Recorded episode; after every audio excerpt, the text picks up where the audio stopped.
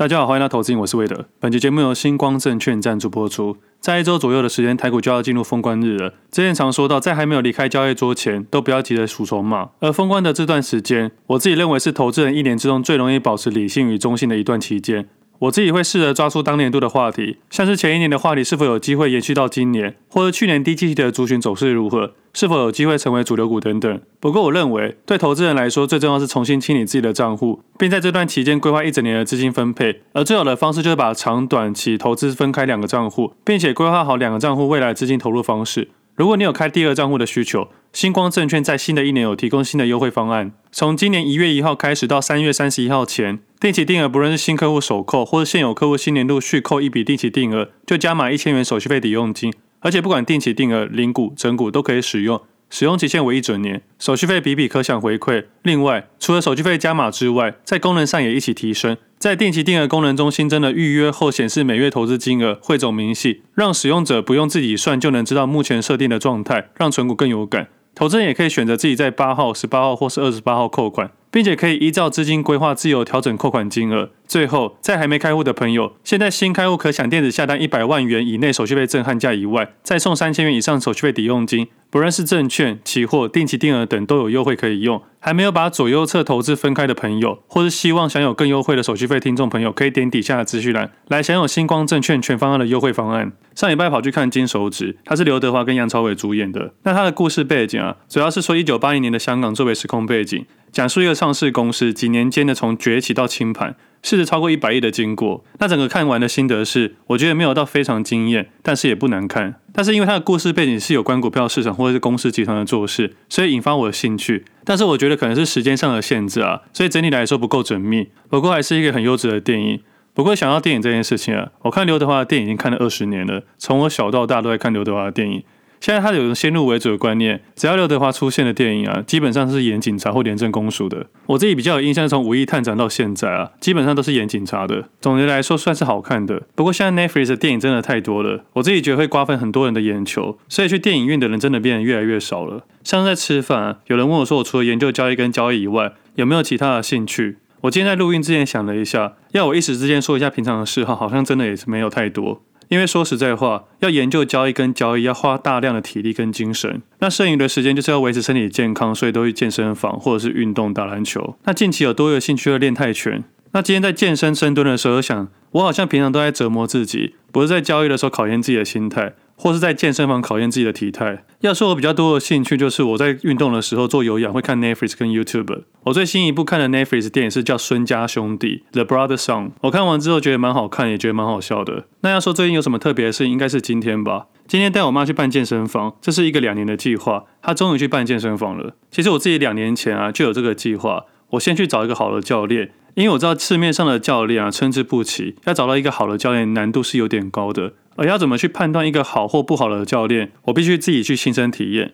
因为我一直以来想要帮我妈找个健身教练，但是我不知道这个健身教练的素质好跟坏，所以我只能自己去上看看。所以我后来就找了一个工作室的健身教练。我上了大概一年的课程之后啊，也顺便修正自己的运动知识啊，还有一些运动科学的知识。经过了一年之后啊，我说服我妈去上看看这个课，因为这个课的教练啊是我蛮信任的。他特别对年长者是有一套训练的方式。大概说服了几个月之后，我终于把他送去一对一的教练那边上课了。但这并不是我的最终目的。我希望他可以开始运动，我希望他可以开始不要害怕运动或讨厌这件事情。因为对一个六十年没有运动过的老人家来说，他们是排斥这件事情的，会觉得平常工作已经这么累了，为什么要花体力去运动？所以当时安排是一个礼拜给他去上课一次，一对一上课一次。但是我的最终目的是希望他可以养成自发性运动的好习惯，也差不多上了半年多之后啊，他开始对运动有一点点心得，他也会问我一些问题。然后我就说，那不然你去试看看附近的健身房办看看会员，然后自己找时间去做一些有氧的运动，还有搭配那边的课可以上。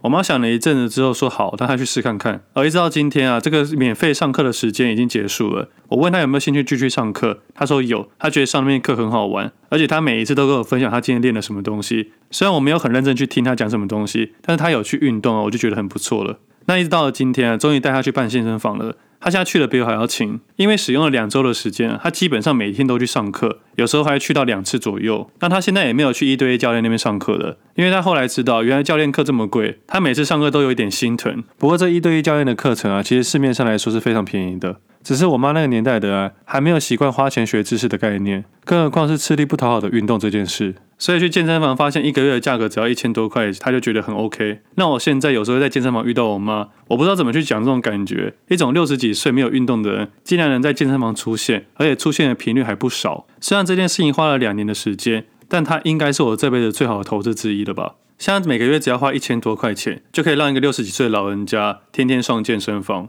因为老人家容易有心血管疾病或跌倒，跌倒容易骨折。而如果我妈开始有运动，她开始有稍微有肌肉，跌倒受伤性的几率啊会比较小。那有做一些心肺运动的话，可以降低心血管疾病。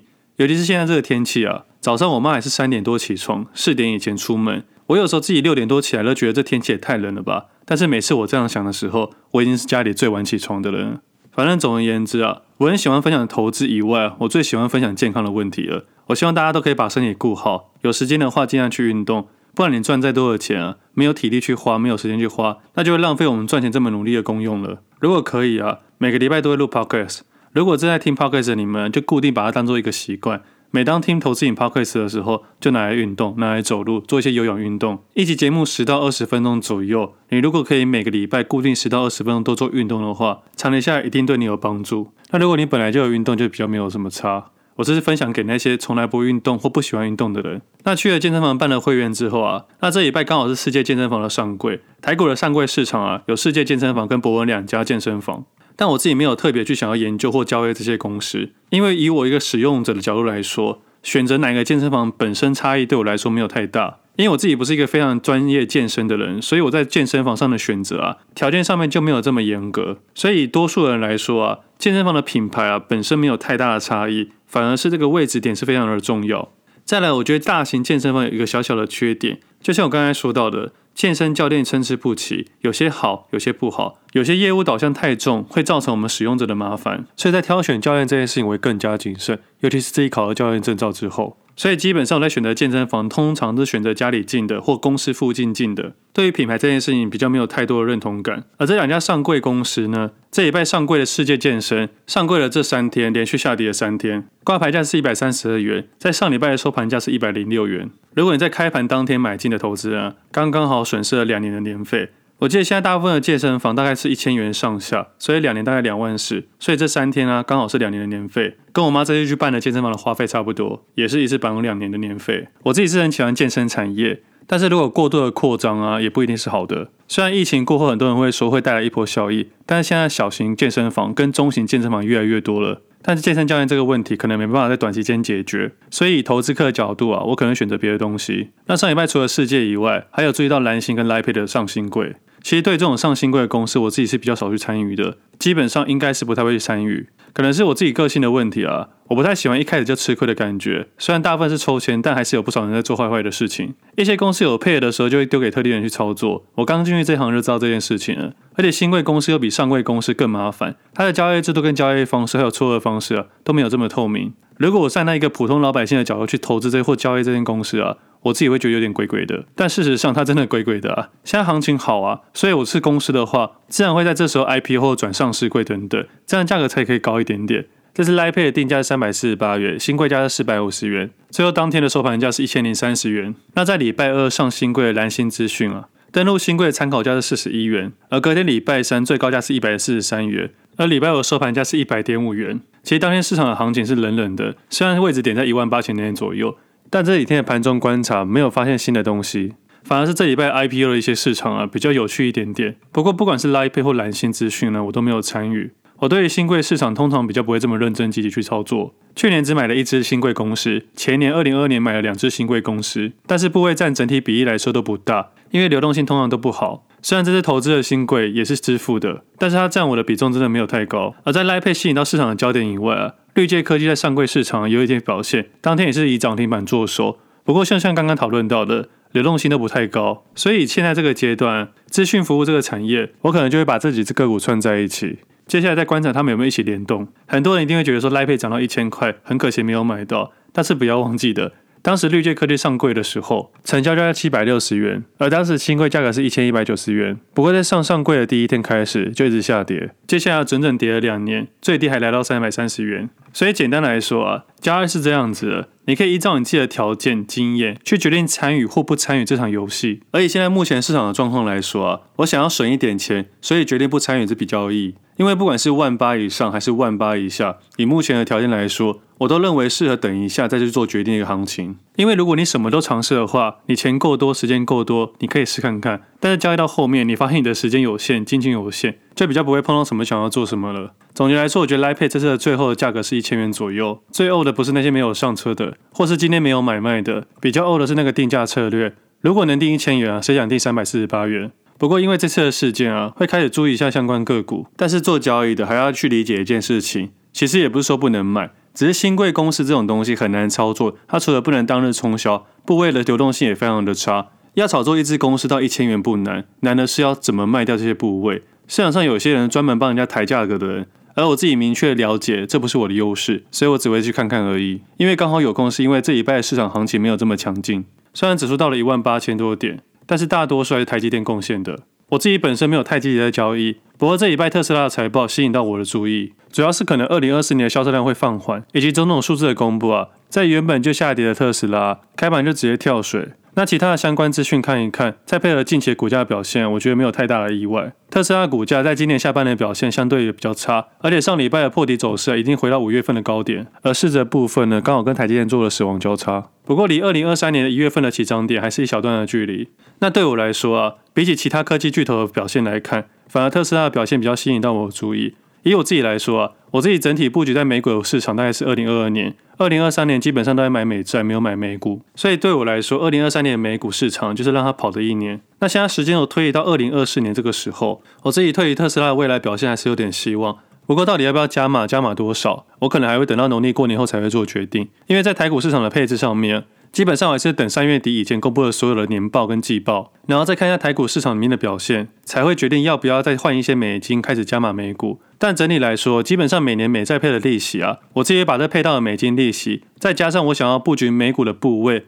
合并在一起再投资美股市场。以我自己的配置概念来说，基本上未来二十年都不会配置美债的部分。也就是说，你在听我节目的未来的每一年啊，都不会再买美债的部分，反倒最近的注意力暂时放到特斯拉身上。不过依照目前美股的测试状况，应该是相对来说不太好的，因为他们现在利率还是偏高水准。所以在买车身上，因为利率偏高的关系，有可能会想比较多，或晚一点做决定。那我自己的想法，要么消费者习惯这件事情，习惯这个高利率，要么就是降利率。不过要降息需要很多的条件，等到它真的发生的时候，我们再来讨论。不过目前我自己是没有看坏这件事情，自己操作的上面不会做卖的动作，会考虑有买的动作。不过还是会等到过年后。那至于二零二四年的想法。我主要还是以美股跟台股市场为主，主要还是以台股为主。那这一拜自己操作上面看的部分比做的部分还要多很多。不过对于台股市场后来的表现呢，我还是偏向乐观的部分去解释。不过目前还没有太多动作，还是依照自己的交易模式。上一拜有聊到一月份的开盘那几周啊，净值掉了不少，但是短短在这几天的情况下，大部分都有回来了。不过还是有利用这几天的变化，稍微做一个调整的动作。现在整体的右侧部位啊，还是一个中性水位。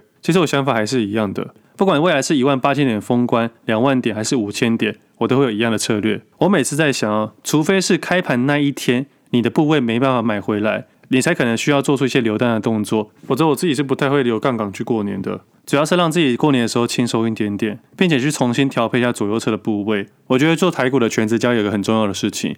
可能过年期间是你唯一冷静的一段时间，你不需要急着两天或隔天就急着下单或做动作，你可以有五六天以上的时间，好好去沉淀一下，好好去调配一下左右侧的行为。那如果你已经有一定的经验的话，这段时间可能是你一年一度了唯一的假期。至于部位有没有可能买不回来，我举个例子来说好了。这礼拜的观察这个股可能想要买进，主要是功率半导体封装测试，资本益接近十三亿左右，市值目前大概是八十五亿左右，最近想要大概买一百张左右。不过这礼拜因为它盘中的交易量真的太少了，平均五日的交易量大概五十张左右，十日的交易量不到一百张，但是价格已经来我心中想要的区间带。不过因为没有成交量的关系啊，我只能去耐心等待。我本来是预想啊，假设这礼拜有坏的行情，它出了大量，可能几百张之后，我才可能从中去布局这只个股。否则这只个股没有大量出现，我就很难进场布局。那除非是这种个股啊，你想要买进的一些个股，需要你用这种交易策略的话，我才会去斟酌多留一点部位。而上礼拜虽然看多一做，但是我一直在考虑要不要用 buy put。不过依照整体盘面的观察下来，最后还是没有决定使用 buy put 的动作。而依照现在离风光日剩下七天的情况下，操作上面应该会看了 buy put，但是不一定有太多的动作。那基本上交易市场大概是这样子。其实我觉得啊，现在交易市场看起来偏好。如果你打算要离开市场，如果你像我刚刚说到，你想要数筹码，你可以趁今年数一数。但如果你今年没有打算数筹码，那么你就需要好好面对万八以后的市场。万八市场并不会变得怎么样，你明天的日子还是要过，你明天的交易还是要做。你不会从一万七千九百九十九点到一万八千点变成富翁，会因为一万八千点变成富翁是在一万四千五百点买进的那些投资人，所以我才会想要跟大家说，现在的损益不是现在造成的，是过去那一段时间你的决定造成的。就像我把我妈妈送去健身房这件事情。我花了两年时间，让她开始喜欢这件事情。为什么让她运动？其实对我来说也是个超长期投资，因为她老了之后，所有的医疗费用、照顾费用会负担在我身上。如果每个月花个几千块去照顾她运动这件事情，可以让她在未来老或退休之后是真正的乐活，而不是窝在家里看电视而已。不止他可能活得快乐一点点，还可以活得比较久一点点。当然，投资不一定会成功，也可能会失败。但是我至少做了这件事情。就像我们在做交易的时候，把该做、能做、可以注意到的风险都注意了，接下来再去搭配放手、绑手，最后再收手，能不能成功就顺其自然，因为该做的都做了。那最后的部分，分享一下听众朋友给我的写的信，回答一下听众朋友写信给我的问题。最后两个听众朋友写信给我。第一个问题是，主要想要知道我从哪里选择长线投资的选股。其实基本上，你只要一直待在市场里面，你就会开始选择一些长期破底的一些个股去做选择。像这一波很明显是塑化跟金融股快速下跌，金融股没那么明显，但塑化股非常明显。而前一波是钢铁水泥类股下跌，所以简单来说啊，这一波的下跌大部分是传产股的下跌。而这些公司的股本相较于其他个股来说是相当大的，而且他们也经过长时间的验证，一直存活在交易市场里面。那那么他们就有可能成为我长期投资个股的选择之一。而在今天这个此刻的时机点啊，你要我选择长期投资的个股，我可能会以金融跟塑化为主。但是呢，我目前手上没有多余的资金想要去左侧投资跟配置，那么我就可能会暂时放弃这个选择，等待下一次有资金想要配置左侧的时候，再找寻长期投资的个股。我想分享的是，长期投资的选择非常的多，但是要刚好当下股价有下跌或是破底。而你手上刚好存有现金要去投入的时候，那么这才是你相对可以投资的时机点。像台积电这些公司，在过去三年甚至过去十年，我都认为它是间好公司。